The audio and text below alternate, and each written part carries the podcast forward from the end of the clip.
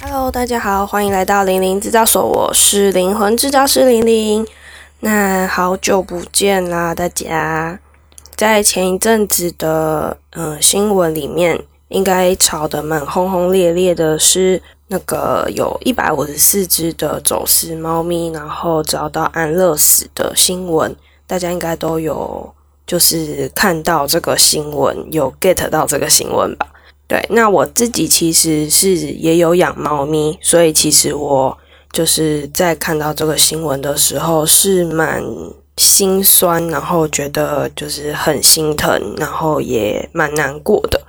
然后就有在深入的去查这个新闻的内容，就看到了有一个兽医师他这么说。他说：“我爱猫猫，但我亲手终结了一百五十四条生命，为的是什么？”他就有说到，为什么在台湾的街头，我们不用去害怕哪只毛小孩会出来咬你，或是台湾的毛小孩如果出国去美加或是欧盟等等的地方，都很方便、很简单，不用申请输入许可，也不用被隔离。那这一切的代价，就是因为我们的防疫检疫措施是被国际认可的。然后，当然也就会有网友在下面，就是可能会不理性的方式来批评啊，或者是嗯，就是会攻击，就是安乐死这些猫咪的人或是医生这样。当然也有。其他很多的网友会说，问题是走私而不是政策，政策决定的是正确，不让疫情进入台湾。感谢这个医生在前线努力啊，然后做错的是走私，真的不是他什么之类的这样。那我就也就觉得，嗯，感触良多啊。那就想到，其实我们家的猫咪也是领养来的。然后就想要跟大家一起分享，就是我跟我们家猫咪的相遇。对，那我就先介绍一下我们家猫咪好了。那它叫屁屁，对，然后就是一个很小屁孩的名字。那其实我没有想过我会养宠物，诶，因为从小其实我就只有养过鱼啊，或是甲虫、锹形虫这种，就是一般小朋友会养的小动物、小昆虫这样。那其实我爸爸在我出生之前是有养过狗，对，但是那时候就是狗的野性比较强，然后加上也没有太多防护措施的概念啊，就像家里的门窗啊，或是嗯有没有让它去打镜片或什么之类的，这些观念都没有很足够。所以导致就是在有一次，嗯，开门的时候，狗狗就冲出家门，然后就走失了。所以到后来，其实我们家就没有再养过宠物。然后就是也是说，养狗可能也比较不适合，因为就是空间没有那么大的地方可以让它奔跑啊，或是怎么样的。然后是直到大学，我身边的朋友都还算喜欢猫，然后也有几个同学家里有养猫。那时候就是会分享一些就是在家里的一些小乐趣啊，或是跟家里宠物的一些互动，然后也有时候会到同学家里面去玩他的猫，对，然后那时候就去玩的时候就被他们家的猫咪疗愈的乱七八糟，然后才慢慢的把我也收服成算是猫派吗？就是也就一直觉得嗯，猫咪还不错，蛮可爱，蛮喜欢的这样。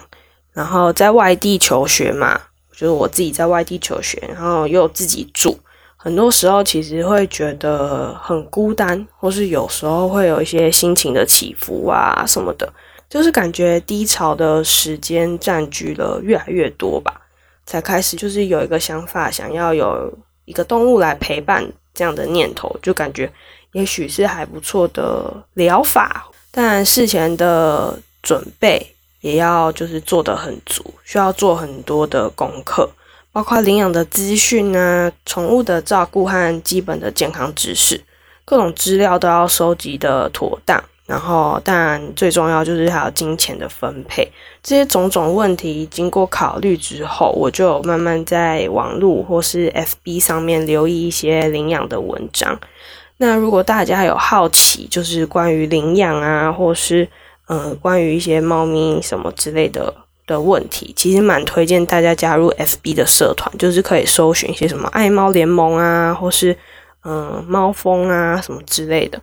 蛮多人会在上面就是抛一些资讯或是问题，就是如果你有这些疑惑啊，或是有这些疑问，其实在上面是可以找到解答的。然后如果有不懂的问题，其实也可以在上面发问，其实会得到蛮多回应跟蛮多回馈的。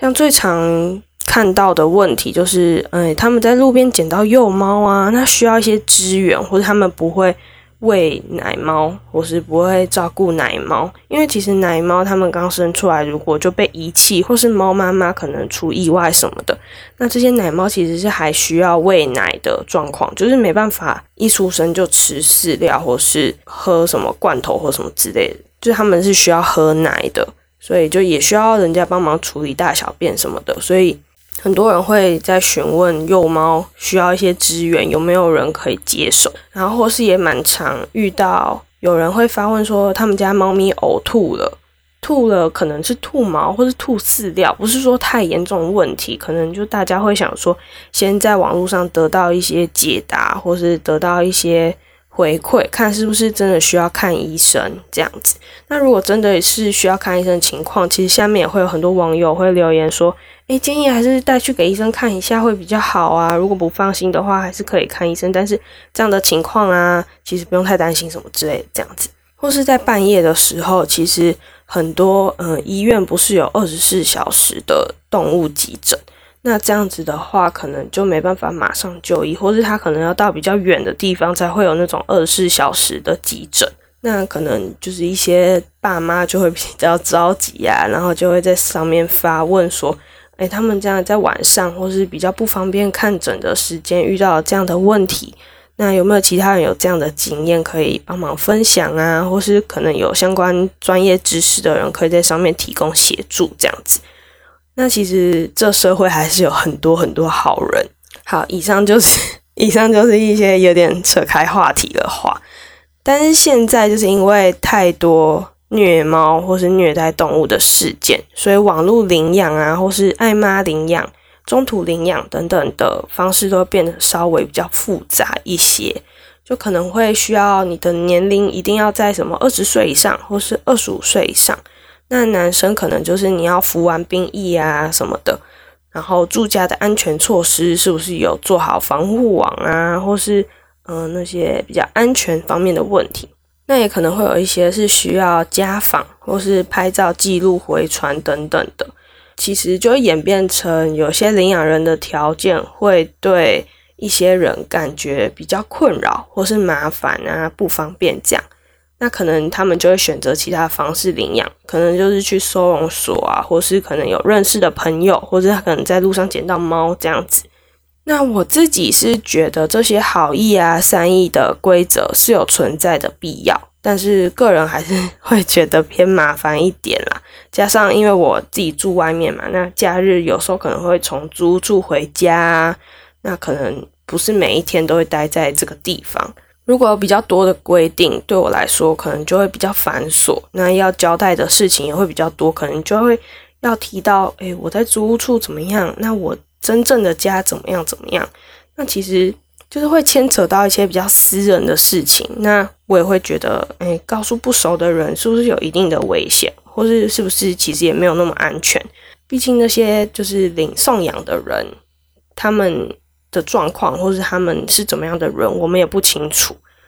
那就这么刚好，我朋友的复健师就在问说，哎，有没有人想要养猫啊？因为他们家楼下有很多小猫聚集。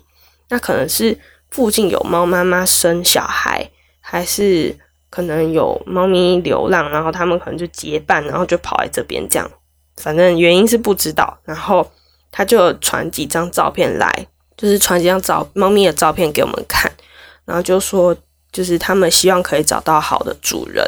因为他们那边其实算是有几户是租给嗯学生或者上班族。那有很多租屋处都是规定不能养猫的，就是不能养宠物这样，所以他们就算很喜欢，或是有时候会喂他们，但是还是没办法把他们带回家。那他们也就是虽然有人雇，但真的真的的安全或是那些都是还是有疑虑的，所以他们就会希望他们可以找到好的主人。那因缘际会下，我就去看猫啦。对我就很冲动吧，不知道我就觉得看看就觉得嗯还蛮投缘的，不知道为什么就是有那感觉，我就觉得好，那不然我就去看看好了。这样缘分真的就是很奇妙，适合你就是会出现，不适合就是你永远都遇不上。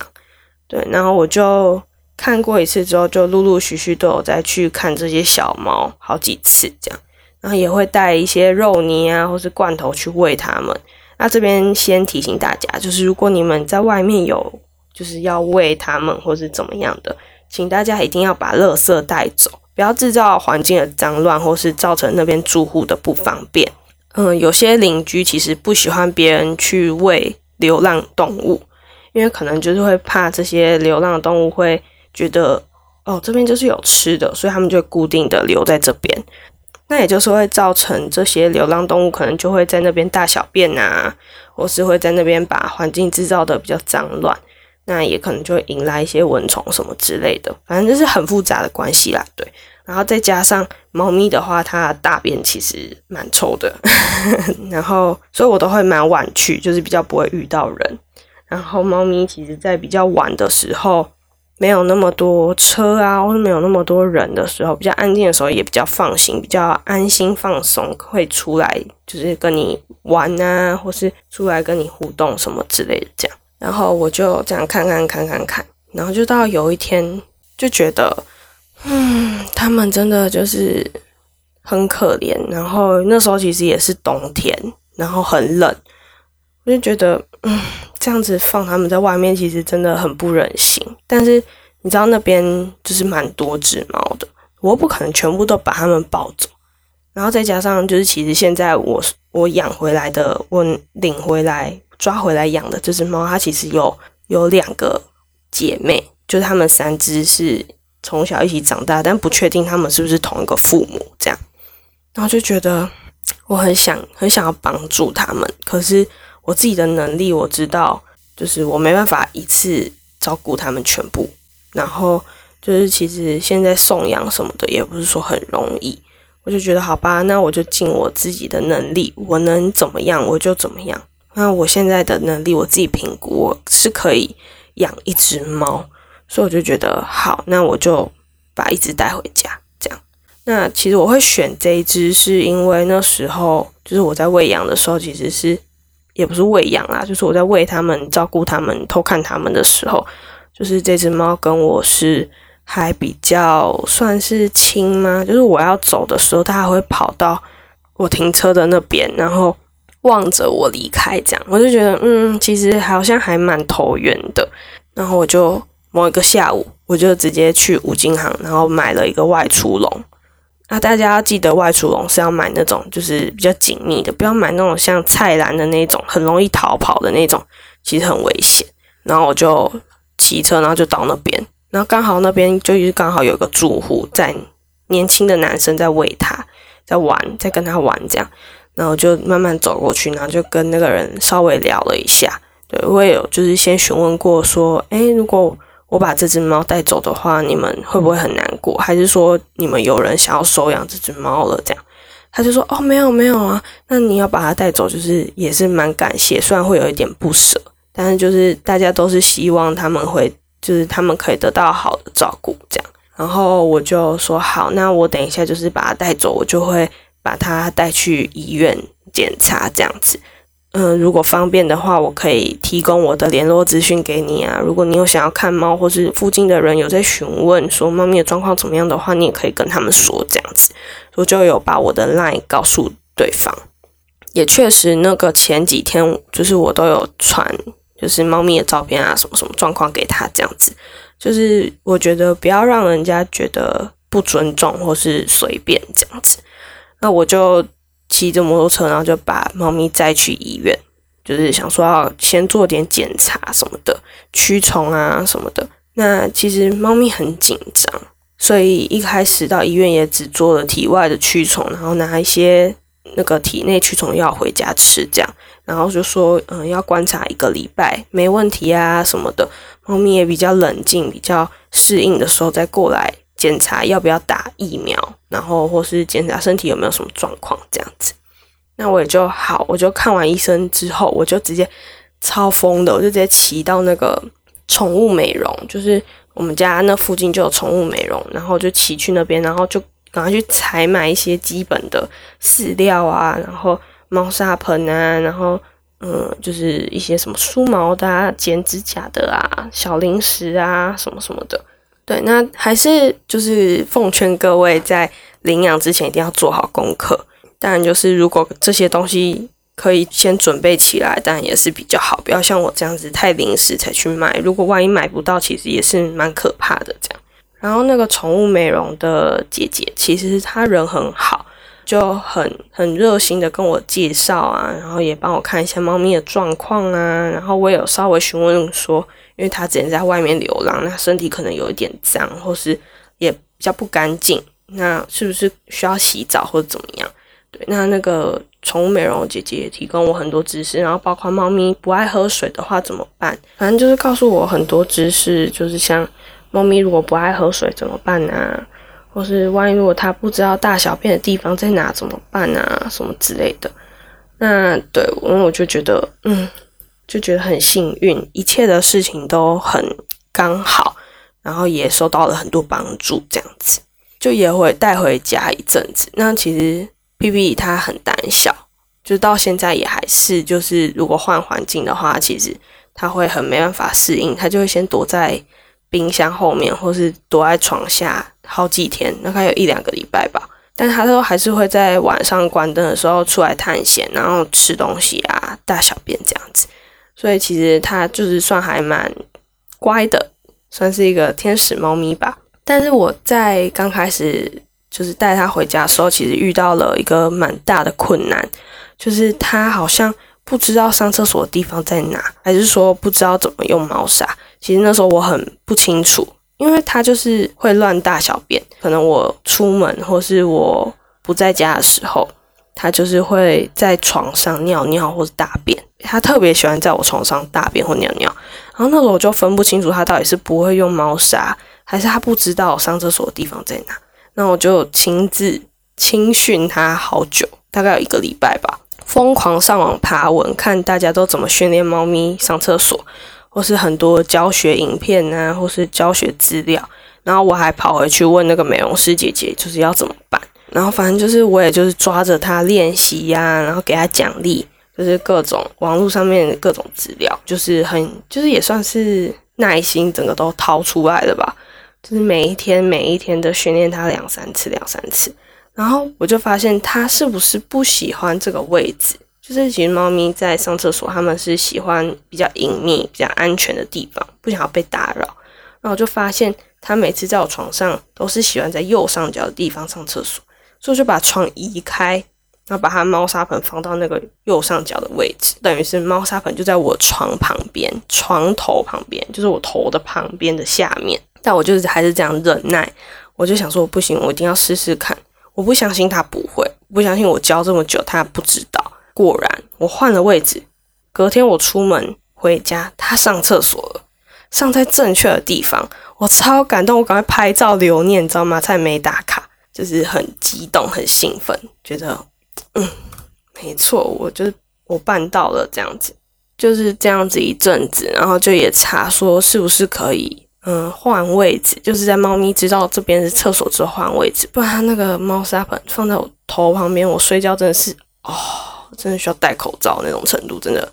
就是臭的。然后我一开始买到的猫砂又是那种应急，所以不是买那种很好，就是除臭力很好的，尿一下就超臭，或者大一下屎屎的屎味完全没办法覆盖。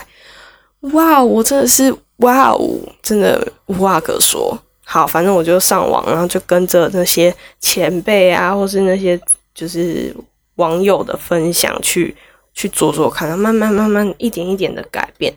所以就是到现在它完全 OK。现在只要猫砂在哪，它就会去哪里上。就算换了新环境，它也是很 OK，可以马上找到猫砂位置，他就知道啊，这个沙这边就是要上厕所，这个盆子就是给我上厕所的地方。